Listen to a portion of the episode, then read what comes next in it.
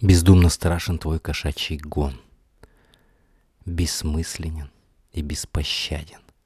Сперва не смело прикасался он, чтобы потом с заряженной пищалью у виска многозначительно молчать.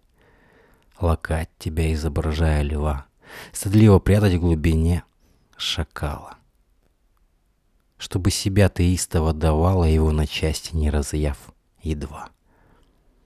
Когда-нибудь потом, лелея пепелище, гробы свои лаская и кресты, ты, может быть, поймешь, насколько было лишним старательно сжигать свои мосты.